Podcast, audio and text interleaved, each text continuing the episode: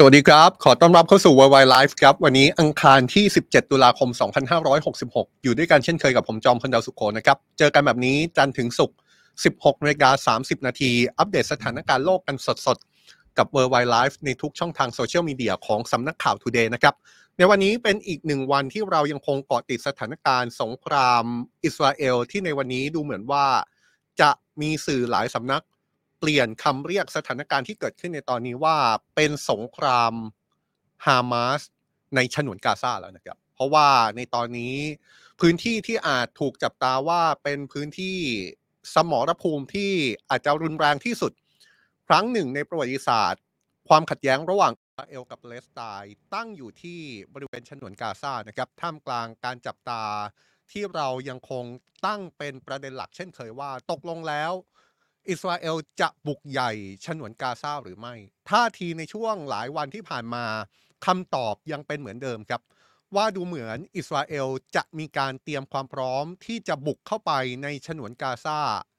ในเร็วๆนี้นะครับ เพราะฉะนั้นนี่ยังเป็นสิ่งที่ต้องจับตาอย่างต่อเนื่อง แต่สิ่งที่อาจจะเป็นคำถามเพิ่มขึ้นมา และยังไม่มีคำตอบที่แน่ชัด ก็คือเป้าหมายการบุกฉนวนกาซาของกองทัพอิสราเอล คืออะไร เป้าหมายที่ทางการอิสราเอลยืนยันก็คือเป้าหมายที่ทางการอิสราเอลระบุว่า นี่คือการบุกเข้าไปในฉนวนกาซาเพื่อกวาดล้างกลุ่มติดอาวุธฮามาสให้สิ้นซากแต่เป้าหมายที่หลายฝ่ายตั้งข้อสังเกตว่าอาจจะเป็นเป้าหมายที่อิสราเอลไม่ได้บอก ก็คือนี่จะเป็นปฏิบัติการทางการทหารเพื่อยึดฉนวนกาซาให้กลับมาเป็นของอิสราเอลหรือไม่ นี่ยังเป็นประเด็นที่ยังเป็นการตั้งคำถามอยู่นะครับว่าเป้าหมายที่แท้จริงของอิสราเอลอยู่ตรงจุดไหนกันแน่ และเรื่องนี้มีความสำคัญจริง ๆ ครับ เพราะว่านี่อาจเกี่ยวข้องไม่ใช่แค่การกวาดล้าง กลุ่มติดอาวุธฮามาสที่เมื่อวันที่ 7 ตุลาคมที่ผ่านมาก่อเหตุรุนแรง ใช้กำลังบุกเข้าไปในอิสราเอลทำร้ายผู้บริสุทธิ์ รวมถึงจับตัวประกัน ซึ่งมีทั้งชาวอิสราเอล ชาวต่างชาติ รวมถึงคนไทยด้วย นี่คือสิ่งที่กำลังเกิดขึ้นในตอนนี้นะครับ แล้วก็ยังไม่รวมถึงแนวโน้มของสถานการณ์ที่ไม่ใช่แนวโน้มที่ดีเลยครับ เพราะว่าแนวโน้มสถานการณ์ตอนนี้เรามองภาพไปที่ความกังวลว่า เหตุการณ์ที่ฉนวนกาซาจะไม่ได้เกิดเฉพาะฉนวนกาซาการประทะความรุนแรง หรือแม้กระทั่งสงคราม อาจลุกลามบานปลายไปในพื้นที่อื่น หรืออาจลุกลามบานปลายเป็นสงคราม ในระดับภูมิภาค เป็นความขัดแย้ง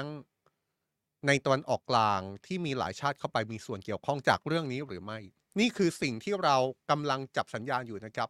ทุกวันเราพยายาม เอาความเคลื่อนไหวล่าสุดข่าวสารล่าสุด เอามารายงานให้ทุกคนได้ทราบ เอามาเรียบเรียง ให้ทุกคนได้เข้าใจภาพของสถานการณ์ล่าสุด แล้วก็ชวนคิดต่อในประเด็นนี้ คงไม่ถึงขั้นการวิเคราะห์อะไรนะครับ เพราะเราเชื่อว่าจากข้อมูลที่เราเรียงร้อยกันอย่างละเอียด จากข้อมูลที่เราพยายามทำอย่างถี่ถ้วนเนี่ยคิดว่าทุกคนอาจจะพอนำข้อมูลเหล่านี้ไปประเมินกันต่อว่าสถานการณ์ต่อจากนี้จะเป็นอย่างไรเพราะเราเชื่อเหลือเกินนะครับ ว่าทุกท่านมีวิจารณญาณในการติดตามข่าวอยู่แล้ว หน้าที่ของเราก็คือพยายามอย่างมากที่สุดนะครับในการทำรายละเอียดของสถานการณ์ ที่มีความเคลื่อนไหวเกิดขึ้นทุกนาที จากทุกฝ่ายจากทุกมุม ให้ทุกท่านได้รับทราบในมุมในมิติที่ครบถ้วนมากที่สุด วันนี้ก็เช่นกันครับ วันนี้เราจะพูดถึงเรื่องแบบนี้เนี่ยแหละครับ เรื่องที่มีความกังวล เรื่องที่อาจจะทำให้สถานการณ์บานปลาย เพราะว่ามีท่าทีออกมาจากทุกด้านจริง ๆ มีท่าทีจากสหรัฐที่มีการยืนยันแล้วนะครับ ว่าในวันพรุ่งนี้ประธานาธิบดีโจไบเดนจะเดินทางเยือนอิสราเอล การเยือนอิสราเอลแบบฉับพลันของประธานาธิบดีไบเดนมีความหมายซ่อนแฝงอยู่นะครับ เพราะว่าตามปกติแล้วการเดินทางเยือนของผู้นำสหรัฐไปยังประเทศหนึ่งเนี่ยถ้าเป็นการเดินทางเยือนตามกำหนดการตามหมายตามปกติเนี่ยต้องใช้เวลาเตรียมการเป็นเดือนๆนนะครับ แต่นี่อย่างที่บอกครับเป็นการเยือนอิสราเอลแบบฉับพลัน นี่มีความหมายนัยยะซ่อนแฝงแน่นอน แต่ว่าจะเป็นนัยยะซ่อนแฝงในมุมไหน มุมหนึ่งก็มีคน ตั้งข้อสังเกตว่าการเดินทางเยือนของประธานาธิบดีไบเดนเป็นการส่งสัญญาณปรามอิสราเอล ไม่ให้บุกเข้าไปในฉนวนกาซาแล้วยึดฉนวนกาซาหรือไม่ เป็นการเตือนว่าปฏิบัติการทางการทหารของอิสราเอล ควรจะมีเป้าหมายเฉพาะแค่การล้างบางกลุ่มติดอาวุธฮามาสเท่านั้นหรือเปล่า นี่ก็มุมหนึ่งนะครับ แต่ว่าในอีกมุมหนึ่ง ก็มีคนตั้งข้อสังเกตเหมือนกันว่า หรือ ประธานาธิบดีไบเดนเดินทางเยือนอิสราเอลพรุ่งนี้ จะเป็นการส่งสัญญาณในเชิงของยั่วยุอิหร่านหรือเปล่า ซึ่งล่าสุดก็มีท่าทีของอิหร่านออกมานั่นเองครับ อิหร่านออกมาระบุเลยว่า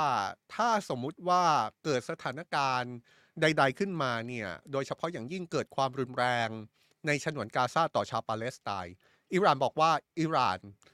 ก็มีความคิดในเรื่องของการชิงโจมตีก่อนเช่นกัน เห็นไหมครับว่าสถานการณ์เนี่ย พอดูจากรายละเอียดท่าทีของฝ่ายต่างๆ มีภาพในลักษณะนั้นจริง ๆ หรือว่าในวันนี้ยังมีมุมที่เราจั่วหัวเป็นประเด็นเอาไว้นะครับ ก็คือมุมที่เราพูดถึงเรื่องของสถานการณ์เกี่ยวกับตัวประกัน เมื่อวานนี้เนี่ยเรารายงานข่าวว่ารองนายกรัฐมนตรีและรัฐมนตรีต่างประเทศของไทยมีการระบุนะครับว่า สัญญาณเกี่ยวกับการปล่อยตัวประกันที่เป็นชาวต่างชาติที่ถูกกลุ่มติดอาวุธฮามาสจับกลุ่มตัวไปนั้น มีสัญญาณที่ดีนะครับ โดยเฉพาะอย่างยิ่งถ้าพูดถึงจำนวนผู้ถูกจับตัวประกันที่เป็นคนไทยเนี่ยรัฐมนตรีต่างประเทศบอกว่ามีสัญญาณที่ดี สัญญาณที่ดีที่ว่าเนี่ยเป็นแบบนั้นหรือเปล่า อันนี้ต้องติดตามกันต่อนะครับ เพราะว่ามีท่าทีล่าสุดจากฮามาสที่พูดถึงตัวประกันชาวต่างชาติ ว่าเขาจะมีชะตากรรมว่าฮามาสจะตัดสินใจอย่างไรต่อไปด้วย ค่อยๆ ว่ากันไปทีละจุดนะครับ ในทีละรายละเอียดกับเวอร์ไวไลฟ์ในวันนี้นะครับ ก่อนอื่นเราจะมาเริ่มต้นด้วยตัวเลขที่เกิดขึ้นกันก่อนแล้วกันนะครับ ตัวเลขล่าสุดเนี่ยยังสะท้อนให้เห็นว่าสถานการณ์ความขัดแย้ง ระหว่างอิสราเอลกับฮามาสในพื้นที่ฉนวนกาซายังไม่สู้ดีนะครับ เพราะว่าถ้าไปดูตัวเลขล่าสุดแล้ว ชาวปาเลสไตน์เสียชีวิตจากการตอบโต้กลับของอิสราเอลเข้าไปในฉนวนกาซาโดยเฉพาะอย่างยิ่งการโจมตีทางอากาศ ย้ำนะครับว่าจนถึงตอนนี้ยังไม่ใช่เรื่องของการบุกใหญ่เลยเนี่ยเป็นการโจมตีทางอากาศเพื่อตอบโต้กลุ่มติดอาวุธฮามาสที่ก่อเหตุรุนแรงบุกเข้าไปในอิสราเอลเนี่ยนะครับตอนนี้ฝ่ายปาเลสไตน์ในฉนวนกาซา มีรายงานผู้เสียชีวิตแล้วอย่างน้อย 2,800 คน มีผู้บาดเจ็บอย่างน้อย 11,000 คน โดยสหประชาชาติระบุว่าส่วนใหญ่ผู้บาดเจ็บนั้นเป็นเด็กและผู้หญิงนะครับ นอกจากนี้สหประชาชาติยังประเมิน จำนวนชาวปาเลสไตน์ที่ต้องพลัดถิ่นจากบ้านเรือนเนี่ยว่าอาจจะมีมากถึง 1 ล้านคนด้วยกัน ขณะที่ความสูญเสียของฝ่ายอิสราเอลบ้างครับ ซึ่งส่วนใหญ่เป็นความสูญเสียที่มาจากการก่อเหตุของกลุ่มติดอาวุธฮามาสเมื่อวันที่ 7 ตุลาคมที่ผ่านมา รายงานล่าสุดของฝ่ายอิสราเอลระบุว่า ในตอนนี้มีผู้เสียชีวิตในอิสราเอลแล้ว อย่างน้อย 1,400 คนนะครับมีผู้บาดเจ็บกว่า 4,200 คน และมีจำนวนผู้ถูกจับเป็นตัวประกันตัวเลขนี้น่าสนใจครับ เพราะว่าตัวเลขของอิสราเอลกับตัวเลขที่ฮามาสออกมาเปิดเผยนั้น ดูเหมือนจะไม่ตรงกันอยู่ เพราะว่าเมื่อวานนี้ทางการอิสราเอลออกมาเปิดเผยนะครับว่ามีการประเมิน พบว่าจำนวนผู้ถูกจับกลุ่มไปมีอยู่ทั้งสิ้น 199 คน แต่ว่าล่าสุดกลุ่มติดอาวุธฮามาสออกมาระบุว่าจำนวนคนที่กลุ่มติดอาวุธฮามาสจับเป็นตัวประกันไปเองเนี่ยน่าจะมีอาจจะมากถึง 250 คน ขณะที่สถานการณ์ที่เกิดขึ้นทำให้มีชาวอิสราเอลพลัดถิ่นน่าจะอยู่ที่5แสนคนด้วยกันนะครับ นี่คือตัวเลขที่สะท้อนให้เห็นว่า ความขัดแย้งระหว่างอิสราเอลกับปาเลสไตน์รอบนี้ รุนแรงกว่าครั้งที่ผ่านมาในอดีต นี่คือความขัดแย้งที่รุนแรงและอย่างที่บอกครับว่า นี่คือความขัดแย้งที่มีความกังวลไปถึงเรื่องของความบานปลายของสถานการณ์ด้วย เพราะว่าอะไรครับ เพราะว่าถ้าเราลงลึกลงไป ในรายละเอียดเราก็จะเห็นเนื้อหาสาระท่าทีของฝ่ายต่างๆ ที่ดูเหมือนว่าจะมีแนวโน้มถึงความกังวลในหลายมิตินะครับ ยกตัวอย่างก็อย่างเช่น ถ้าเราเจาะลึกลงไปในสถานการณ์ในกาซาก่อน ผมอยากให้เห็นแผนที่ก่อนละกันนะครับ เพื่อให้เราเริ่มต้นในการทำความเข้าใจของสถานการณ์ไปในทางเดียวกัน เราก็จะเห็นนะครับว่านี่คือพื้นที่ที่เกิดขึ้นอิสราเอลฉนวนกาซาและเวสต์แบงค์ ถ้ามีแผนที่อีกชุดหนึ่งเนี่ยก็จะเจาะลงไปในพื้นที่ของฉนวนกาซาที่จะทำให้เราให้เห็นว่ามันจะมีพื้นที่ที่เป็นสีแดง ซึ่งผมขอเรียกว่ากาซาเหนือ มันจะมีพื้นที่ส่วนที่ไม่ใช่สีแดงที่ไม่มีการป้ายสีไว้เนี่ย ผมจะเรียกว่ากาซาใต้ละกันนะครับ ตรงนี้เนี่ยต้องแบ่งเป็น 2 ส่วนจริง ๆ เพราะว่าส่วนที่ถูกป้ายสีเป็นสีแดงเนี่ยคือส่วนที่ทางการอิสราเอลสั่งให้ชาวปาเลสไตน์ที่อยู่ในพื้นที่ฉนวนกาซาทางตอนเหนือ ที่มีอยู่ราว1ล้าน1แสนคนอบพยพลงใต้นะครับ เพราะว่ามีแนวโน้มว่าพื้นที่สีแดงตรงนี้จะเป็นพื้นที่ปฏิบัติการทางการทหาร ก็เลยมีการสั่งให้อพยพมาตั้งแต่หลายวันแล้ว ข้อมูลล่าสุดเนี่ยมีการยืนยันแบบนี้นะครับว่ามีการอพยพประชาชนออกจากพื้นที่ฉนวนกาซาทางตอนเหนือไปแล้ว6 0 0 0 0 0 คน เมื่อวานนี้เราตั้งข้อสังเกตว่ามีการคาดการณ์ว่าตัวเลขทั้งหมดเนี่ยอยู่ที่1ล้าน1แสนคน อพยพไปแล้ว6 0 0 0 0 0คนน่าจะเหลืออยู่ราว5 0 0 0 0 0คน แต่ว่ามีข้อมูลอัปเดตมาแบบนี้นะครับ จากการประเมินล่าสุดมีการระบุว่าพื้นที่สีแดงที่เห็นในแผนที่เนี่ยน่าจะมีชาวปาเลสไตน์หลงเหลืออยู่ ยังไม่ได้อพยพออกจากพื้นที่ที่มีความกังวลว่าอิสราเอลจะก่อปฏิบัติการทางการทหารเร็วๆนี้ อยู่ที่ 1 0 0 0 0แสนคนนะครับ แม้ว่าจะไม่ใช่ตัวเลข 5 0 0แสนคนจากการหักลบอย่างตรงไปตรงมาเนี่ย แต่ว่าตัวเลข 1 0 0 0 0แสนคนก็คงจะเป็นตัวเลขที่ไม่น้อยอยู่ดีนะครับสำหรับชาวปาเลสไตน์ที่อยู่ในพื้นที่สีแดงตามแผนที่ที่ทางการอิสราเอลสั่งให้อพยพ ซึ่งก็แน่นอนนะครับว่าอิสราเอลยังไม่บุกใหญ่ตอนนี้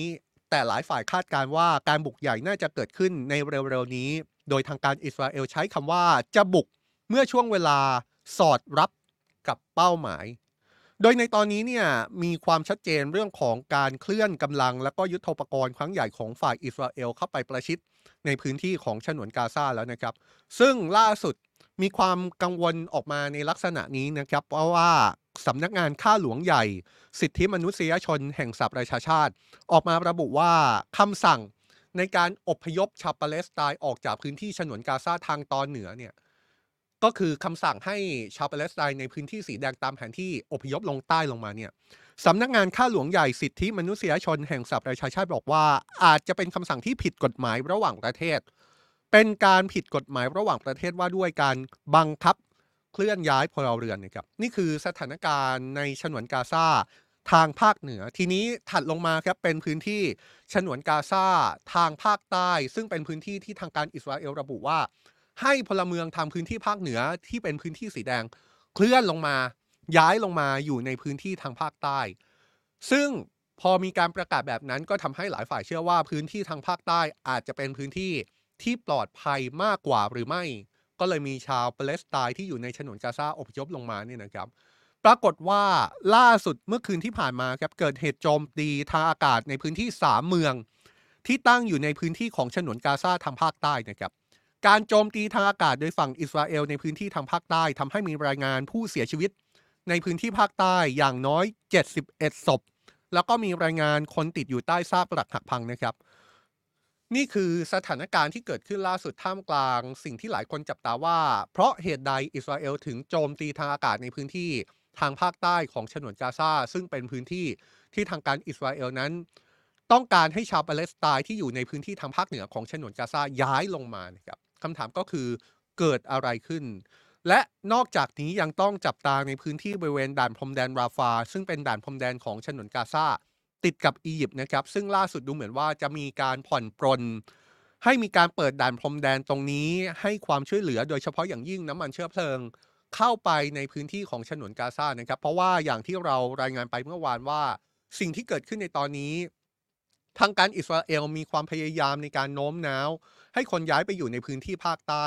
ข้อหนึ่งที่จะเป็นเงื่อนไขในการโน้มน้าวก็คือ ทางการอิสราเอลได้มีการเปิดวาล์วน้ำเข้าไปในพื้นที่ทางภาคใต้นะครับ แต่ว่าสิ่งที่เกิดขึ้นก็คือ แม้ว่าจะมีการส่งน้ำเข้าไปในพื้นที่ภาคใต้ของฉนวนกาซาแล้ว แต่ว่า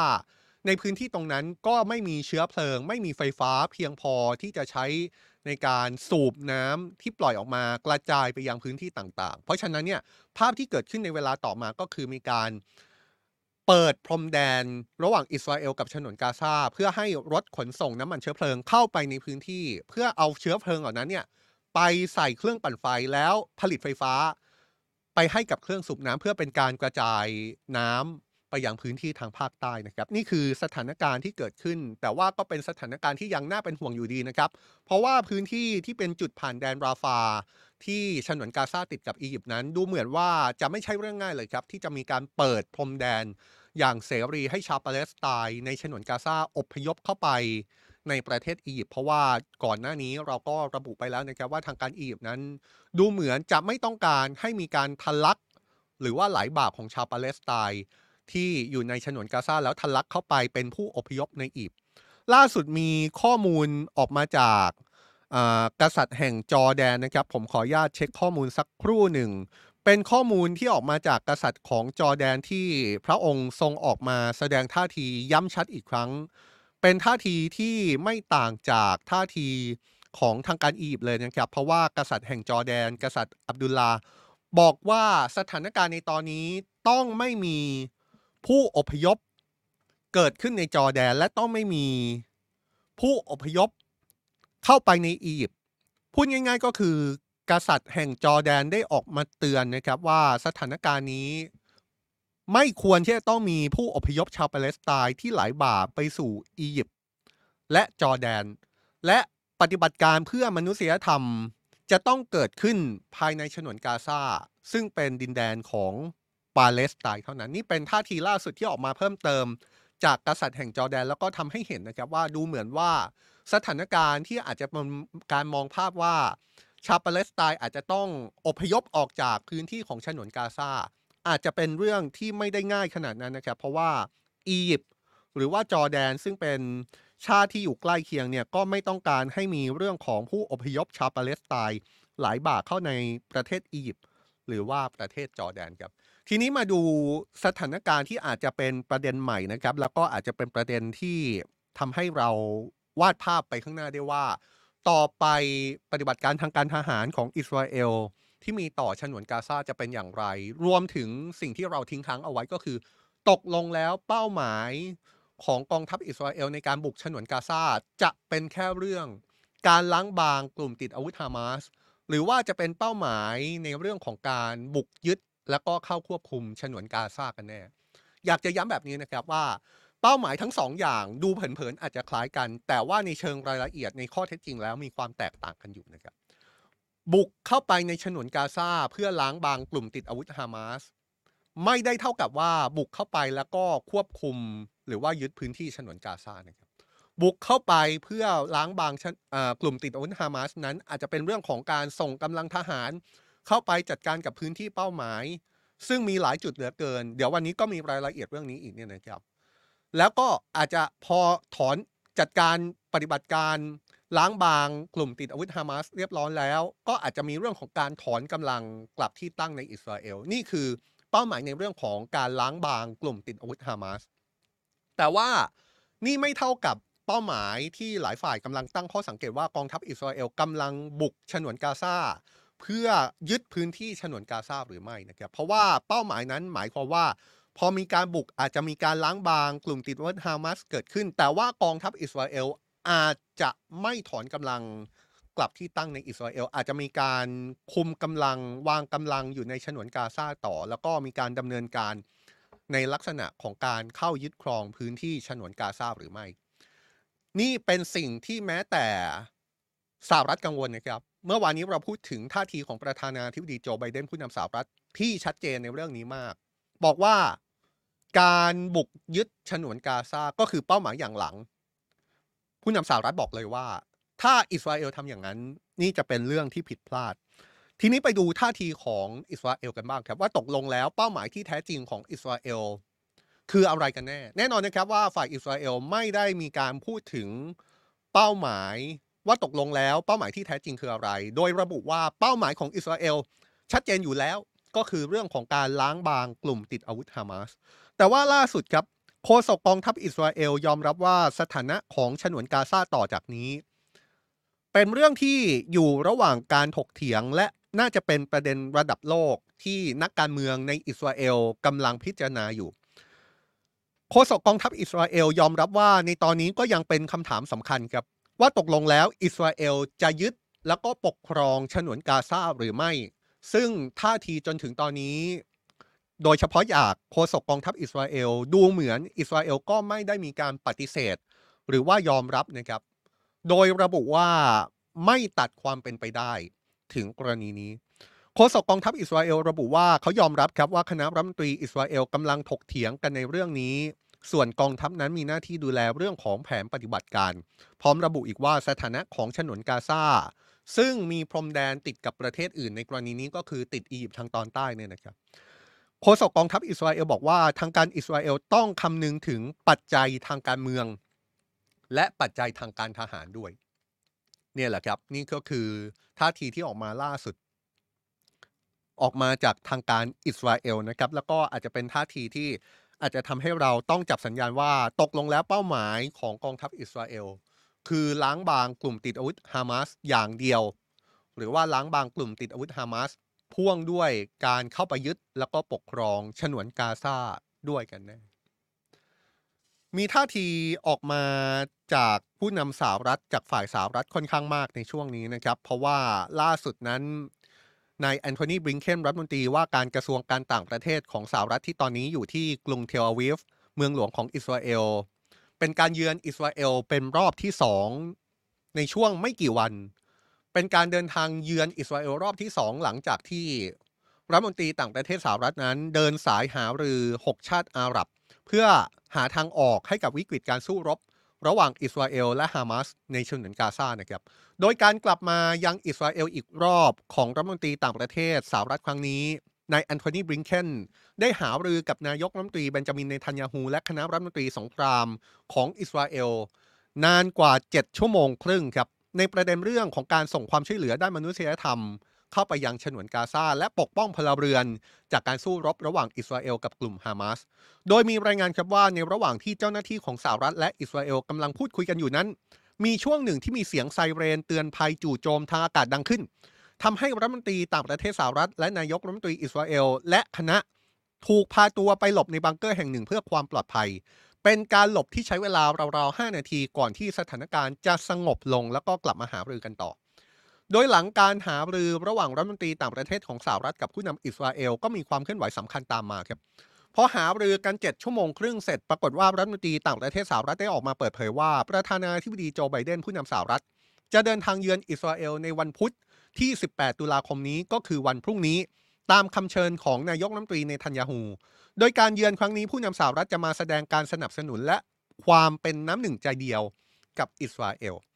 นี่เป็นความเคลื่อนไหวสำคัญที่ต้องจับตากันต่อครับ เพราะว่าอย่างที่เล่าให้ฟังกันนะครับว่าสถานการณ์สงครามในฉนวนกาซาตอนนี้ตึงเครียดตลอดเวลา ขณะที่อิสราเอลกำลังเตรียมเปิดปฏิบัติการรุกภาคพื้นดินในฉนวนกาซา ก็ยิ่งเพิ่มความกังวลเกี่ยวกับวิกฤตด้านมนุษยธรรมต่อพลเรือนในพื้นที่ ซึ่งในตอนนี้เรียกได้ว่ากำลังถูกปิดล้อมทุกด้าน ท่ามกลางกระแสข่าวว่าสถานการณ์เริ่มวิกฤตขึ้นเรื่อยๆ หลังจากที่อิสราเอลประกาศงดจ่ายน้ำจ่ายไฟ และปิดเส้นทางลำเลียงเสบียงอาหารเข้าไปในพื้นที่ จนตอนนี้เริ่มมีรายงานแล้วแหละครับว่าโรงพยาบาลในฉนวนกาซากำลังขาดแคลนอุปกรณ์ทางการแพทย์ ยารักษาโรคและแทบจะไม่มีน้ำสะอาดให้ใช้แล้ว พลังงานสำรองใกล้จะหมดลง ในขณะที่มีผู้บาดเจ็บจากการโจมตีมารักษาที่โรงพยาบาลในฉนวนกาซาตลอดเวลา รัฐมนตรีต่างประเทศสหรัฐยังระบุด้วยนะครับว่าวัตถุประสงค์การเยือนอิสราเอลของผู้นำสหรัฐประธานาธิบดีโจไบเดน เป็นไปเพื่อยืนยันการสนับสนุนทางการทหารอย่างแน่วแน่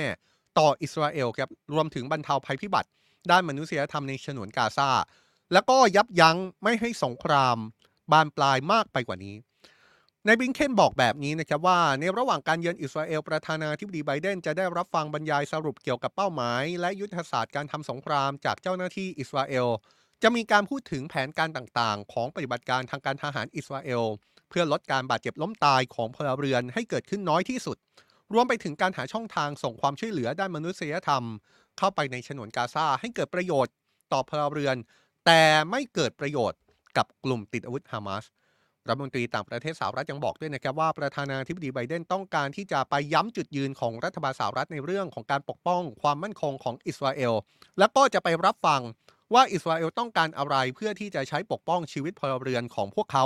เพื่อที่จะนำกลับไปหารือกับสภาคองเกรส ในเรื่องของการจัดสรรเพื่อตอบสนองความต้องการของอิสราเอลต่อไปโดยหลังจากที่รัฐมนตรีต่างประเทศสหรัฐออกมายืนยันถึงแผนการเดินทางเยือนอิสราเอลของผู้นำสหรัฐแล้วนี่นะครับ ในจอห์นเคอร์บี้โฆษกสภาความมั่นคงแห่งชาติ ประจำทำเนียบขาวก็ออกมาเปิดเผยด้วยครับว่า ประธานาธิบดีไบเดนนอกจากจะเยือนอิสราเอลแล้วจะไปเยือนจอร์แดน ไปเข้าเฝ้าสมเด็จพระราชาธิบดีอับดุลลอฮ์ที่ 2 แห่งจอร์แดน แล้วก็จะไปพบกับประธานาธิบดีอับเดลฟัตตาอัลซีซีของอียิปต์และจะไปพบกับประธานาธิบดีมาห์มูดอับบาสของปาเลสไตน์ด้วยนะครับนี่เป็นความเคลื่อนไหวที่สำคัญของฝั่งสหรัฐอเมริกาครับ เพราะว่า ปกติแล้วอย่างที่บอกตอนต้นรายการเลยครับ การเดินทางเยือนต่างประเทศของผู้นำสหรัฐนั้น ต้องใช้เวลาเตรียมการ ถ้าเป็นหมายกำหนดการตามปกติ ต้องใช้เวลาเตรียมการเป็นเดือนๆนะครับ หลายเดือนด้วยซ้ำแต่ว่านี่คือกำหนดการเร่งด่วนที่ประธานาธิบดีสหรัฐ จะเดินทางเยือนอิสราเอลครับคำถามก็คือเป้าหมายในการเยือนของผู้นำสหรัฐครั้งนี้ ที่เป็นเป้าหมายที่ไม่อยู่ในแถลงการของกระทรวงการต่างประเทศของสหรัฐ คืออะไรกันแน่ เรื่องนี้มีคนตั้งข้อสังเกตเหมือนกันนะครับ ว่าเป้าหมายที่นอกจากการรับฟังปฏิบัติการทางการทหารของอิสราเอลที่มีต่อกลุ่มฮามาสโดยที่ลดความสูญเสียต่อพลเรือนประชาชนผู้บริสุทธิ์ไป เป้าหมายที่ว่าด้วยปฏิบัติการเพื่อช่วยเหลือผู้ถูกจับเป็นตัวประกัน ยังมีเป้าหมายอื่น ๆ อีกหรือไม่ มีการตั้งข้อสังเกตแบบนี้นะครับว่า หรือว่าการเดินทางเยือน อิสราเอลของประธานาธิบดีไบเดน ประธานาธิบดีไบเดนเองมีเป้าหมายในการที่จะลดความรุนแรงของฝ่ายอิสราเอลในการเปิดปฏิบัติการทางการทหารต่อกลุ่มฮามาสหรือไม่ เพราะก่อนหน้านี้ท่าทีของผู้นำสหรัฐก็ดูเหมือนจะเป็นท่าทีที่ออกไปในแนวของการปรามอิสราเอลมาโดยตลอดนะครับ แม้ว่าจะเป็นการปรามที่มีการยืนยันว่าผู้นำสหรัฐนั้น สนับสนุนอิสราเอลในการปกป้องตัวเอง ผู้นำสหรัฐสนับสนุนในการล้างบางกลุ่มติดอาวุธฮามาส แต่ก็มีท่าทีของการปราม เช่นที่บอกว่า หากอิสราเอลเลือกที่จะยึดฉนวนกาซานี่คือความผิดพลาด หรือว่ามีการตั้งข้อสังเกตกันว่า การที่ผู้นำสหรัฐเลือกเดินทางเยือนอิสราเอลแบบฉับพลันเนี่ยมันเป็นเรื่องของการไปเพื่อที่จะยื้อเวลาไม่ให้อิสราเอลเปิดปฏิบัติการทางอากาศ เข้าไปในฉนวนกาซาในช่วงที่ผู้นำสหรัฐเดินทางเยือนอิสราเอลหรือไม่ เรื่องนี้เนี่ยไม่ใช่การวิเคราะห์ลอยๆนะครับ แต่ว่ามีคนพูดถึงจริง ๆ แล้วก็มีคนนำเรื่องนี้ ไปถามกับโฆษกกองทัพอิสราเอล ว่าตกลงแล้วเนี่ยคิดว่าการเดินทางเยือนอิสราเอลแบบฉับพลันของประธานาธิบดีโจไบเดนเป็นเรื่องที่อาจจะทำให้ปฏิบัติการทางการทหารของอิสราเอลที่มีต่อฉนวนกาซาต้องยืดระยะเวลาออกไปหรือไม่ เรื่องนี้โฆษกกองทัพอิสราเอลออกมาระบุเลยนะครับว่ากองทัพอิสราเอลไม่ได้คาดหวังว่าการเดินทางเยือนของประธานาธิบดีโจไบเดนจะส่งผลให้ปฏิบัติการบุกภาคพื้นดิน เข้าไปในฉนวนกาซาล่าช้าครับโฆษกกองทัพอิสราเอลระบุว่าสิ่งที่เขาคิดก็คือประธานาธิบดีไบเดนต้องการที่จะทำลายกลุ่มติดอาวุธฮามาสเช่นกัน และนี่คือเป้าหมายทางการทหาร ของอิสราเอล เพราะฉะนั้นเนี่ยทำให้กองทัพอิสราเอล ไม่ได้มองว่าผู้นำสหรัฐนั้น เดินทางเยือนอิสราเอลเพื่อที่จะยื้อเวลาให้การปฏิบัติการทางการทหารล่าช้าออกไป ขณะเดียวกันก็มีท่าทีที่ออกมาจากอีกมุมหนึ่งเลยครับ ว่าตกลงแล้วการเยือนอิสราเอลครั้งนี้เนี่ยมันใช่เรื่องของการยื้อเวลา ไม่ให้สถานการณ์ลุกลามบานปลายไหม หรือว่าในอีก มุมหนึ่งถ้ามองในทางตรงกันข้ามเลยเนี่ย นี่เป็นการยั่วยุอิหร่านหรือเปล่า ในการตัดสินใจเดินทางเยือนอิสราเอลในครั้งนี้ ก็เป็นการมอง เพราะว่าอิหร่านนั้นถือได้ว่าเป็นผู้สนับสนุนกลุ่มติดอาวุธฮามาสนะครับแล้วก็ส่งสัญญาณแข็งกร้าวต่ออิสราเอลมาโดยตลอด ไม่ให้ดำเนินการบุกภาคพื้นดินในฉนวนกาซาเมื่อวันจันทร์ที่ผ่านมานี้เองครับอิหร่านก็เพิ่งออกมาขู่ ว่ามีความเป็นไปได้นะครับที่พวกเขาอาจจะชิงโจมตีอิสราเอลก่อน ถ้าอิสราเอลยังไม่ยอมยุติแผนเปิดปฏิบัติการบุกฉนวนกาซาคนที่ออกมาพูดเรื่องนี้เนี่ยเป็นถึงรัฐมนตรีต่างประเทศของอิหร่านนะครับนายฮอสเซนอามีร์อับดุลเลาะเฮียน พูดผ่านสถานีโทรทัศน์แห่งชาติ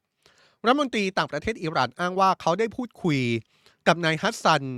นาสรัลเลาะห์ผู้นำฮิซบอลเลาะห์ซึ่งเป็นกลุ่มที่เคลื่อนไหวอยู่ในเลบานอนเมื่อวันเสาร์ครับ โดยในการพูดคุยวันนั้นทำให้เขารู้ว่ามีความเป็นไปได้ ที่จะมีปฏิบัติการชิงโจมตีก่อน ของกลุ่มที่เรียกตัวเองว่า Axis of Resistance ซึ่งเป็นเครือข่ายมุสลิมชีอะที่ได้รับการสนับสนุนจากอิหร่าน ในอิรัก ในอิรัก แล้วก็ได้รับการสนับสนุนจากฮิสบอลเลาะห์ในเลบานอนรัฐมนตรีต่างประเทศอิหร่านบอกว่าปฏิบัติการโจมตีก่อน มีโอกาสที่จะเกิดขึ้นได้ ไม่ใช่อีกหลายวันข้างหน้านะครับ แต่รัฐมนตรีต่างประเทศของอิหร่านบอกว่า มีโอกาสที่จะเกิดการชิงโจมตีก่อนของฝ่ายอิหร่าน ในอีกไม่กี่ชั่วโมงนี้ครับ เพราะว่าผู้นำฝ่ายต่อต้านไม่มีวันยอมให้อิสราเอลทำอะไรตามอำเภอใจในฉนวนกาซา โดยรัฐมนตรีต่างประเทศอิหร่านประกาศว่าถ้าเราไม่ปกป้องฉนวนกาซาในวันนี้ พรุ่งนี้เราอาจจะต้องป้องกันระเบิดฟอสฟอรัสที่จะพุ่งใส่โรงพยาบาลเด็กในประเทศของเราเอง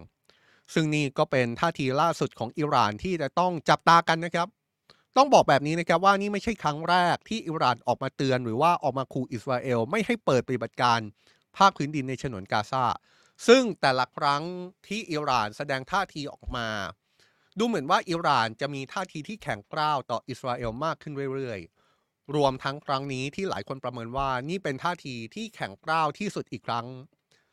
เมื่อเทียบกับครั้งก่อนๆนะครับ นอกจากนี้ยังมีท่าทีล่าสุดออกมาจากผู้นำสูงสุดของอิหร่าน ก็คืออายาตลออาลีคามาเนอี ที่ออกมาเรียกร้อง ให้การทิ้งระเบิดใส่ฉนวนกาซาต้องยุติโดยทันทีครับ ผู้นำสูงสุดอิหร่านบอกว่า เจ้าหน้าที่อิสราเอลควรที่จะเหนื่อยหน่าย ต่อการก่ออาชญากรรม ต่อชาวปาเลสไตน์ในฉนวนกาซาได้แล้ว พร้อมยังย้ำด้วยนะครับ ผู้นำสูงสุดอิหร่านย้ำว่าไม่มีใคร สามารถที่จะหยุดชาวมุสลิมทั่วโลก ในการเปิดปฏิบัติการในการต่อต้าน หากอิสราเอลก่ออาชญากรรม ในฉนวนกาซาต่อไปเรื่อยๆ นี่ก็คือท่าทีของฝ่ายอิหร่าน ที่มีท่าทีออกมาต่อกรณีนี้นะครับ อยากจะให้เห็นภาพแบบนี้อีกรอบครับว่าเรากำลังพูดถึงสถานการณ์ในฉนวนกาซาที่กำลังลุกลามบานปลาย ว่าจะเป็นสงครามระดับภูมิภาคหรือไม่ จากการเดินทางเยือนของ ประธานาธิบดีโจไบเดนหรือว่าจากท่าทีล่าสุดของฝ่ายอิหร่าน แต่ว่าในอีกมุมหนึ่งที่ไม่ใช่แค่พื้นที่ของฉนวนกาซาก็ยังมีรายงานความขัดแย้งที่เกิดขึ้นในสถานการณ์ที่เป็นพื้นที่ทางตอนเหนือของอิสราเอลที่เป็นชายแดนติดกับเลบานอนนะครับยังมีรายงานการประทะอย่างต่อเนื่อง ระหว่างอิสราเอลแล้วก็กลุ่มฮิสบอลเลาะซึ่งเป็นกลุ่มติดอาวุธที่มีฐานอยู่ในประเทศเลบานอน แล้วก็เป็นกลุ่มติดอาวุธที่อิหร่านให้การสนับสนุน รายงานล่าสุดระบุ แล้วก็เป็นรายงานที่อาจจะมีความกังวลพอสมควรนะครับ เพราะว่ามีรายงานการโจมตีกลุ่มติดอาวุธฮิสบอลเลาะเข้าไปยังผืนแผ่นดินของเลบานอนนะครับเป็นการโจมตีของฝ่ายอิสราเอลเข้าไปยังดินแดนของเลบานอนเลยนะครับ เพื่อจัดการกับกลุ่มติดอาวุธฮิสบอลเลาะขณะเดียวกันอิสราเอลก็ยังมีท่าทีที่อาจจะมีความกังวลว่าสถานการณ์ในพื้นที่ทางภาคเหนือ ของอิสราเอลติดกับประเทศเลบานอนนั้นอาจจะรุนแรงมากขึ้นเรื่อยๆ จากการที่ทางการอิสราเอลสั่งอพยพประชาชนในพื้นที่ที่ประชิดกับชายแดนด้วยนะครับ นี่ก็เป็นภาพสถานการณ์ที่เกิดขึ้นแหละครับ แล้วก็เป็นภาพที่เรายังอยู่ในโจทย์เดิม เป็นความกังวลเดิมว่าสถานการณ์ที่ฉนวนกาซาจะลุกลามบานปลาย เป็นสถานการณ์ความขัดแย้งในพื้นที่อื่นหรือไม่ หรือว่าจะลุกลามบานปลาย เป็นสงครามในระดับภูมิภาคหรือเปล่า ทีนี้ครับเราจะไปดูประเด็นที่น่าสนใจ เพราะว่าแบบนี้ครับปฏิบัติการทางการทหารของอิสราเอลที่มีต่อฉนวนกาซาอิสราเอลพยายามอธิบายว่าเป็นไปเพื่อการกวาดล้างกลุ่มติดอาวุธฮามาส อิสราเอลระบุว่าปฏิบัติการทางการทหารในฉนวนกาซาแท้จริงแล้ว การโจมตีทางอากาศที่เกิดขึ้นเข้าไปในฉนวนกาซาอิสราเอลอ้างว่าสามารถ ที่จะโจมตีบ้านเรือนได้ทุกหลังเลยในฉนวนกาซาเพราะบ้านเรือนที่ทุกคนเห็นเป็นบ้านเรือนที่ถูกโจมตีนั้น อิสราเอลระบุว่านั่นคือแหล่งซ่องสุม ของกลุ่มติดอาวุธฮามาสที่แทรกซึมอยู่ในฉนวนกาซานะครับ แต่ว่านอกจากสิ่งที่ถูกระบุว่าเป็นแหล่งซ่องสุมที่เป็นอาคารบ้านเรือน ที่แฝงอยู่ในพื้นที่ของฉนวนกาซาแล้วเนี่ย ยังมีสิ่งที่อยู่ใต้ดินด้วยนะครับ ใต้ดินที่ว่าไม่ใช่คำเปรียบเปรยว่าเป็นปฏิบัติการใต้ดินปฏิบัติการทางลับนะครับ แต่เรากำลังพูดถึงเครือข่ายใต้ดิน ที่ซ่อนอยู่ใต้ฉนวนกาซาเลย นี่ก็เป็นอีกหนึ่งจุดที่เป็นเหตุผล หรือว่าอีกมุมหนึ่งเป็นข้ออ้าง ให้ฝ่ายอิสราเอลบอกว่าการปฏิบัติการบุกเข้าไปทางบก เข้าไปในฉนวนกาซาต้องเกิดขึ้น เป็นไปเพื่อการล้างบางกลุ่มติดอาวุธฮามาสและก็เป็นไปเพื่อการกวาดล้างเครือข่ายใต้ดิน ที่กลุ่มติดอาวุธฮามาสนั้นสร้างเอาไว้ วันนี้ World Wide Life จะพาทุกคนไปทำความรู้จักกับเครือข่ายอุโมงค์ใต้ดิน เครือข่ายใต้ดินของฮามาสที่ซ่อนอยู่ใต้เมือง ที่ซ่อนอยู่ในฉนวนกาซาซึ่งเป็นพื้นที่ที่ถูกระบุว่าเป็นพื้นที่ที่มีประชากรอาศัยอยู่ หนาแน่นที่สุดแห่งหนึ่งของโลกนะครับ เครือข่ายใต้ดินฮามาสนี้ อาจถือได้ว่าเป็นเครือข่ายใต้ดิน ที่กลุ่มติดอาวุธฮามาสเองก็ออกมายอมรับนะครับ ว่ากลุ่มติดอาวุธฮามาสมีเครือข่ายใต้ดินแบบนี้อยู่จริงครับ โดยเมื่อปี 2021 2 ปีที่ผ่านมากลุ่มติดอาวุธฮามาสเคยยอมรับว่าอุโมงค์ใต้ดิน ซึ่งเป็นเครือข่ายใต้ดินใต้ฉนวนกาซานี่นะครับ มีความยาวถึง 500 กิโลเมตร ลักษณะก็เป็นประมาณนี้แหละครับ มีการขุดลงไปใต้ดินแล้วก็เป็นทางเดินแคบๆ ลักษณะนี้ ย้ำนะครับว่ากลุ่มติดอาวุธฮามาสยืนยันว่ามีเครือข่ายใต้ดินแบบนี้อยู่จริง ใต้ฉนวนกาซาแล้วระบุด้วยว่ามีระยะทางที่เป็นเครือข่ายเชื่อมโยงกันเนี่ย 500 กิโลเมตร ถามว่า 500 กิโลเมตรนี่มันระยะทางขนาดไหน เอาเครือข่ายใต้ดินใหญ่ ๆ ของโลก เครือข่ายรถไฟใต้ดินนิวยอร์กยาวประมาณพันกว่ากิโลเมตรครับเท่ากับว่าเครือข่ายใต้ดินของฮามาสเนี่ยเล็กกว่าเครือข่ายใต้ดินของรถไฟใต้ดินนิวยอร์กประมาณครึ่งหนึ่งเท่านั้นนะครับ ก่อนจะลงลึกลงไปในรายละเอียดมากกว่านี้เนี่ย ผมเอาให้เคลียร์แบบนี้ดีกว่า สิ่งที่เรากำลังพูดถึงก็คือเครือข่ายใต้ดินของกลุ่มติดอาวุธฮามาสในฉนวนกาซานะครับ เรา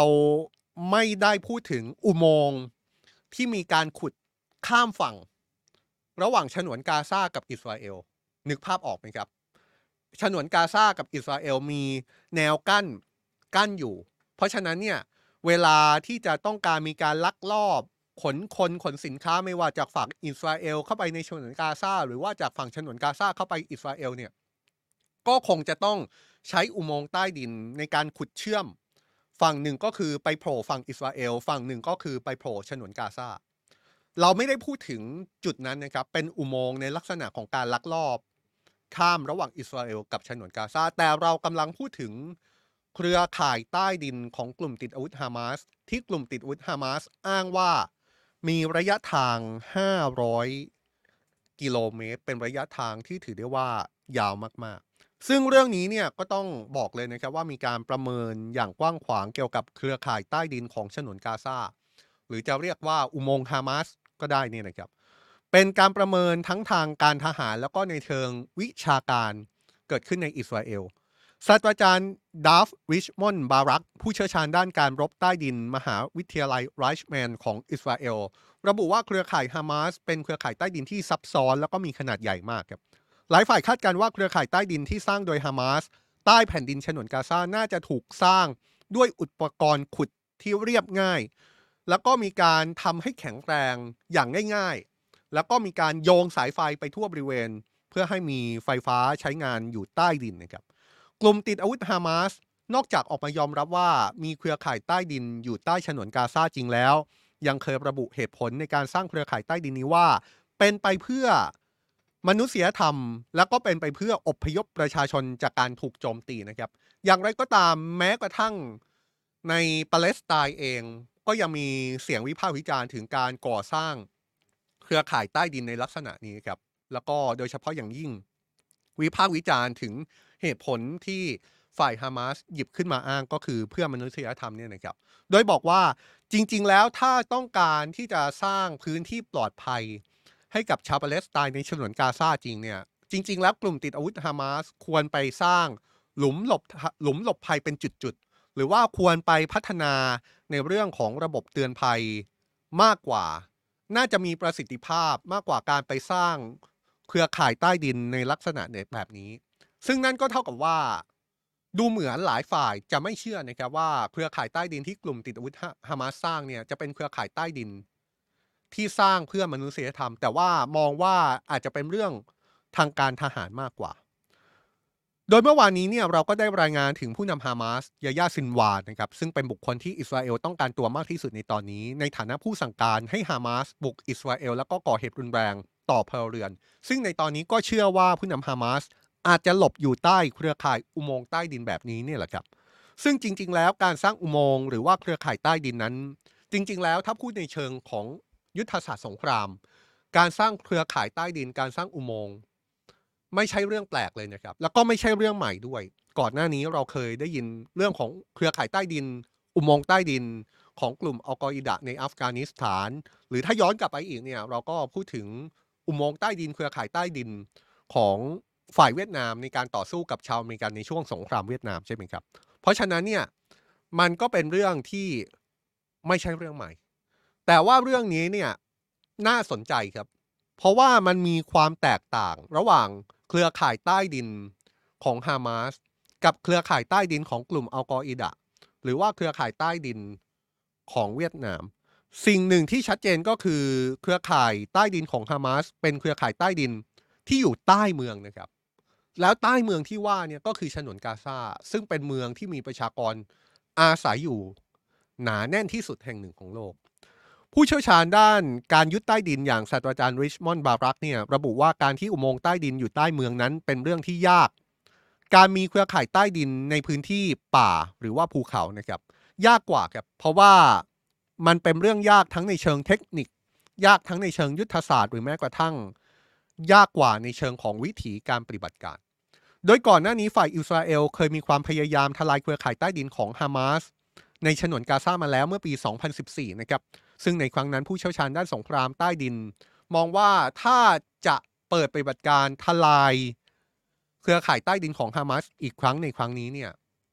สิ่งหนึ่งที่ดูเหมือนว่าเป้าประสงค์จะเป็นแบบนั้นจริง ๆ ก็คือการสั่งอพยพประชาชนทางตอนเหนือของฉนวนกาซาของอิสราเอลคำสั่งดังกล่าวเนี่ยน่าจะมีเหตุผลหนึ่งคือความพยายาม ที่อิสราเอลต้องการจะทำลายเครือข่ายใต้ดินของฮามาสให้หมด ซึ่งการอพยพประชาชนแบบที่ว่านี้อาจจะพอช่วยให้อิสราเอลทำลายเครือข่ายได้ง่ายขึ้นนะครับ แต่ผู้เชี่ยวชาญคนนี้ก็ยอมรับแหละครับว่า การทำลายเครือข่ายใต้ดินของฮามาสใต้ฉนวนคาซาฉนวนกาซานั้น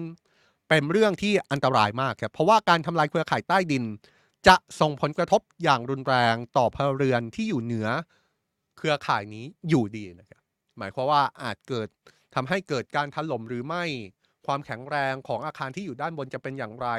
แล้วคนที่หลงเหลืออยู่ที่ไม่ได้อพยพที่ในต้นรายการเราบอกว่ามีอยู่หนึ่งแสนคนเนี่ยหากอยู่ในพื้นที่ที่ถูกถล่มจากเครือข่ายใต้ดินจะเป็นอย่างไรต่อนะครับ นี่ก็เป็นเรื่องที่หลายฝ่ายออกมาระบุถึงแล้วก็อาจจะเป็นหนึ่งในกลยุทธ์ ยุทธวิธีของฝ่ายอิสราเอลหากวันหนึ่ง บุกเข้าไปในฉนวนกาซาหนึ่งในนั้นก็คงจะเป็นเรื่องของปฏิบัติการทำลายเครือข่ายใต้ดินนะครับ เรื่องเครือข่ายใต้ดินเนี่ยยังมีเรื่องที่น่าสนใจอยู่มากนะครับ อย่างที่เมื่อสักครู่นี้เราบอกไป ก็คือหลายฝ่ายเชื่อว่า ผู้นำฮามาสยายาซินวา ซึ่งเป็นบุคคลที่อิสราเอลต้องการตัวมากที่สุดในตอนนี้ น่าจะซ่อนอยู่ภายใต้เครือข่ายใต้ดิน ที่ซ่อนอยู่ในฉนวนกาซาเนี่ยแหละขณะเดียวกันยังมีข้อสันนิษฐานด้วยนะครับ ว่าผู้ที่ถูกกลุ่มติดอาวุธฮามาสจับเป็นตัวประกัน ซึ่งก็มีคนไทยรวมอยู่ด้วยเนี่ยน่าจะหลบซ่อนอยู่ใต้เครือข่ายใต้ดินของฮามาสนี้ด้วยหรือไม่ ซึ่งเรื่องตัวประกันที่กลุ่มฮามาสจับกลุ่มตัวไปนั้น วันนี้ก็มีความคืบหน้าเพิ่มเติมขึ้นมานะครับหลังจากก่อนหน้านี้ทางการอิสราเอลระบุว่าน่าจะมีผู้ถูกจับเป็นตัวประกัน 199 คน แต่ว่าตัวเลขล่าสุดที่มาจากกลุ่มติดอาวุธฮามาสบอกว่าตัวเลขอาจจะไม่ใช่แค่ 199 คนนะครับแต่ว่า อาจสูงถึง 250 คนทีเดียว นอกจากนี้กลุ่มติดอาวุธฮามาสยังปล่อยคลิปวิดีโอ ที่ถูกระบุว่าเป็นชะตากรรมของตัวประกันคนหนึ่งออกมาด้วย คลิปดังกล่าวถูกระบุนะครับว่าเป็นคลิปที่กลุ่มติดอาวุธฮามาสเผยแพร่เมื่อคืนที่ผ่านมาเป็นภาพของผู้หญิงคนหนึ่งที่ถูกระบุว่ามีอายุ 21 ปี เป็นลูกครึ่งอิสราเอลฝรั่งเศส ถูกกลุ่มฮามาสจับเป็นตัวประกันระหว่างเข้าร่วมเทศกาลดนตรีใกล้กับฉนวนกาซาซึ่งพื้นที่นั้นเนี่ย ถ้าจำกันได้กลุ่มติดอาวุธฮามาสบุก แล้วก็ก่อเหตุอุกอาจ โดยในเวลาต่อมาพบร่างผู้เสียชีวิต ในพื้นที่เทศกาลดนตรีดังกล่าวกว่า 260 คน ผู้หญิงคนนี้เป็นคลิปที่กลุ่มติดอาวุธฮามาสอ้างว่าปล่อยออกมา แล้วก็ระบุว่าเป็นผู้ที่ถูกจับเป็นตัวประกัน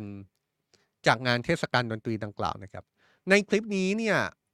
ถ้าพอจะตั้งข้อสังเกตก็คือ เธอมีอาการบาดเจ็บที่บริเวณแขนนะครับ แต่ว่าเธอได้พูดต่อหน้ากล้องว่าเธอได้รับการดูแลอย่างดี และหวังว่าจะได้รับการปล่อยตัวกลับบ้าน โดยเร็วที่สุดเท่าที่จะเป็นไปได้ โดยผู้ถูกจับเป็นตัวประกันรายนี้ ยังเป็นหนึ่งในผู้ที่ทางการอิสราเอลยืนยันแล้วนะครับ ว่าเธอถูกกลุ่มฮามาสจับเป็นตัวประกันจริง ขณะที่หลายฝ่ายตั้งข้อสังเกตว่าการที่กลุ่มติดอาวุธฮามาสเลือกที่จะเผยแพร่ชะตากรรมของผู้หญิงคนนี้ ซึ่งเป็นลูกครึ่งอิสราเอลฝรั่งเศสนี่นะครับเป็นเพราะฮามาสต้องการสื่อสารว่าจะไม่ทำอะไร กับตัวประกันที่เป็นชาวต่างชาติ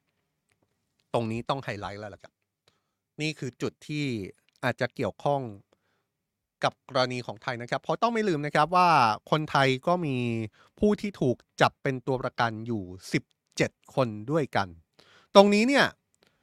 มีการตั้งข้อสังเกตว่าการที่ฮามาสปล่อยคลิป แล้วก็เลือกผู้หญิงคนนี้มาพูดหน้ากล้อง เพราะต้องการสื่อสาร ว่าฮามาสไม่ต้องการทำอันตรายกับตัวประกันที่เป็นชาวต่างชาติ เรื่องนี้สอดคล้องกับโฆษกกองทัพฮามาสที่ออกมาเปิดเผยเกี่ยวกับสถานะของตัวประกันล่าสุด ที่กลุ่มติดอาวุธฮามาสจับกลุ่มตัวไปนะครับ อย่างที่บอกครับโฆษกของฮามาสระบุว่าในตอนนี้น่าจะมีตัวประกันที่ถูกจับภายใต้ฮามาสอยู่ประมาณ 200 คน แล้วก็มีตัวประกันที่ถูกจับ โดยกลุ่มต่อต้านอื่นๆ ราว 50 คน เพราะฉะนั้นเนี่ยตัวเลขตัวประกันที่ออกมาจากกลุ่มติดอาวุธฮามาส น่าจะอยู่ที่ 250 คนนะครับโฆษกกองทัพฮามาสยังระบุถึงตัวประกันที่เป็นชาวต่างชาติ ซึ่งต้องย้ำนะครับว่าในกรณีนี้มีคนไทยรวมอยู่ด้วย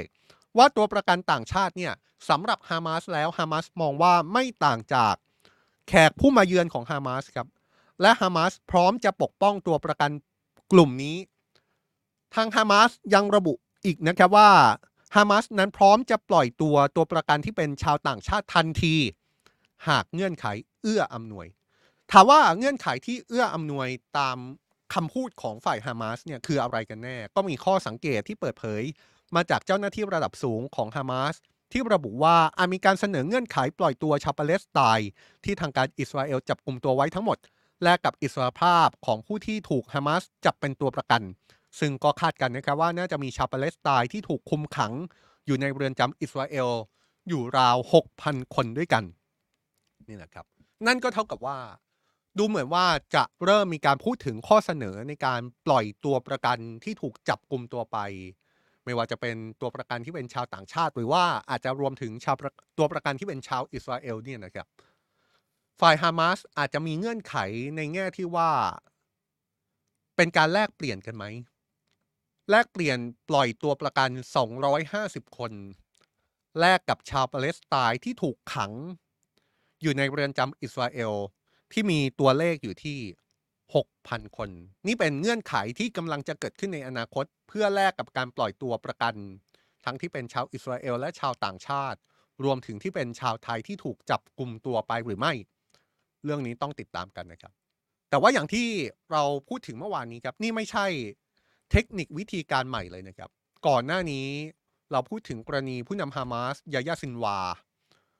ยายาซินวาก็เคยถูกจับกลุ่มอยู่ในเรือนจำของอิสราเอลนะครับ แล้วก็ท้ายที่สุดก็ได้รับการปล่อยตัวออกมา ทั้งทั้งที่เดิมทีเนี่ยเขาถูกดำเนินคดีจำคุกตลอดชีวิตด้วยซ้ำนะครับ สุดท้ายยายาซินวาถูกปล่อยตัวออกมาด้วยเงื่อนไขของการแลกเปลี่ยนนักโทษ ในลักษณะคล้าย ๆ แบบนี้นั่นแหละครับ แล้วก็เราเล่าให้ฟังถึง สิ่งที่เกิดขึ้นก็คือพอเกิดการแลกเปลี่ยนนักโทษ ผู้นำฮามาสออกมาจากเรือนจำอิสราเอลได้ทำให้ยายาซินวาคนนี้เนี่ยก็เลือกใช้แนวทาง ว่าต่อไปนี้เนี่ยก็ใช้วิธีของการจับตัวประกันฝ่ายอิสราเอลมาละกัน เพื่อเงื่อนไขในการต่อรองไม่ว่าจะเป็นโลกมนุษย์ หรือแม้กระทั่งเงื่อนไขในการแลกตัว ปล่อยตัวแลกกับนักโทษชาวอิสราเอลที่อยู่ในเรือนจำนักโทษชาวปาเลสไตน์ที่อยู่ในเรือนจำอิสราเอลนะครับ ทีนี้เนี่ยหลังจากกลุ่มติดอาวุธฮามาสปล่อยคลิป ตัวประกันลูกครึ่งอิสราเอลฝรั่งเศสออกมาเนี่ยนะครับก็มีท่าทีจากฝ่ายอิสราเอล โดยฝ่ายอิสราเอลระบุว่าคลิปที่ฮามาสปล่อยออกมาฝ่ายฮามาสต้องการแสดงให้เห็นว่าฮามาสเป็นหน่วยงานมนุษยธรรม ทั้งทั้งที่จริงพวกเขาเป็นกลุ่มก่อการร้าย พร้อมย้ำว่ากองทัพอิสราเอลพร้อม ที่จะดำเนินการทั้งในเชิงปฏิบัติการและในเชิงข่าวกรอง เพื่อช่วยผู้ที่ถูกจับเป็นตัวประกันกว่า 200 คน กลับคืนมา คลิปนี้ได้รับการยืนยันนะครับ ว่าผู้หญิงที่อยู่ในภาพ เป็นผู้ที่ถูกจับกลุ่มตัวไปจริง ๆ ในเวลาต่อมามีการยืนยันจากครอบครัวของผู้หญิงท่านนี้นะครับ ที่ปรากฏในคลิปเนี่ยเป็นแม่ของผู้ที่จับถูกจับไปก็คือแม่ของผู้หญิงคนนี้ เธอระบุเลยนะครับว่า ทันทีที่เห็นคลิปเนี่ย เธอกรีดร้องขึ้นมาทันที แต่ว่าเป็นการกรีดร้อง เพราะว่าอย่างน้อยที่สุด คลิปนี้ก็เป็นการยืนยันว่าลูกสาวของเธอยังมีชีวิตอยู่ แต่จากนั้นผู้เป็นแม่ก็ได้ดูคลิปอีกครั้ง แล้วก็เห็นว่าดูเหมือนเธอมีอาการบาดเจ็บ แล้วก็ทำให้นี่เป็นเรื่องที่ทำให้แม่ของผู้หญิงคนนี้ที่ออกมาเปิดเผยหลังดูคลิป มีความกังวลแล้วก็ร้องขอให้ทั่วโลก ช่วยเหลือในการนำลูกสาวของเธอ กลับบ้าน โดยระบุอีกนะครับว่าจริง ๆ แล้ว ลูกสาวของเธอเดินทางไปร่วมงานปาร์ตี้เท่านั้น ต้องการเดินทางไปเพื่อความสนุกสนาน แต่ว่าตอนนี้เธอกลายเป็นตัวประกันอยู่ในกาซาและที่สำคัญเธอไม่ใช่คนเดียวที่ถูกจับไปเป็นตัวประกันนะครับย้ำนะครับว่าตัวเลขคนไทยที่ถูกจับเป็นตัวประกัน ในตอนนี้อยู่ที่ 17 คนนะครับ นี่เป็นตัวเลขที่ออกมาล่าสุด เมื่อวานนี้รองนายกรัฐมนตรี และรัฐมนตรีว่าการกระทรวงการต่างประเทศ ระบุว่าสัญญาณดีเกิดขึ้นแล้วจากการเจรจาเพื่อให้มีการปล่อยตัวคนไทยที่ถูกจับกลุ่มตัวไปที่มีตัวเลขอยู่ที่ 17 คนรัฐมนตรีต่างประเทศของไทย ระบุว่าได้มีการพูดคุยทั้งฝ่ายอิสราเอล ซึ่งมีหน้าที่ในการดูแลปกป้องคนไทย และได้พูดคุยกับประเทศที่มีการพูดคุยสนิทสนม หรือว่ามีความสำคัญสัมพันธ์กับปาเลสไตน์เหมือนกัน แล้วก็บอกว่ามีสัญญาณดีว่าตัวประกันที่เป็นชาวต่างชาติอาจจะได้รับการปล่อยตัว ออกมาในเร็วๆนี้หรือไม่ ขณะที่ตัวเลขล่าสุด ที่เกี่ยวข้องกับคนไทยที่ได้รับผลกระทบจากเหตุการณ์ในอิสราเอลเนี่ยนะครับ ตัวเลขผู้เสียชีวิตนั้นยังอยู่ที่ 29 คนนะครับ ตัวเลขผู้บาดเจ็บอยู่ที่ 16 คน ขณะที่ตัวเลขแรงงานไทยในอิสราเอล ที่ต้องการเดินทางกลับประเทศไทยตอนนี้อยู่ที่เกือบ 8,000 คนแล้วนะครับ ซึ่งตั้งแต่วันนี้จนถึงสิ้นเดือนเนี่ยจะมีเที่ยวบินไปรับ แรงงานไทยทุกวันประมาณ 33 เที่ยวบิน วันนี้จะมีเที่ยวบินพาแรงงานกลับ 280 คน ส่วนวันพรุ่งนี้ก็คือ 18 ตุลาคม ก็จะมี 80 คน วันที่ 19 ก็มีรายงานเพิ่มเติมอีก 280 คน มีข้อมูลล่าสุดจากกระทรวงการต่างประเทศครับ คุณจักรพงษ์แสงมณีรัฐมนตรีช่วยว่าการกระทรวงการต่างประเทศ กำลังประชุมหารือแผนอพยพร่วมกับหน่วยงานต่างๆ เพื่อเร่งช่วยเหลือคนไทยในอิสราเอลให้รวดเร็ว และปลอดภัยที่สุด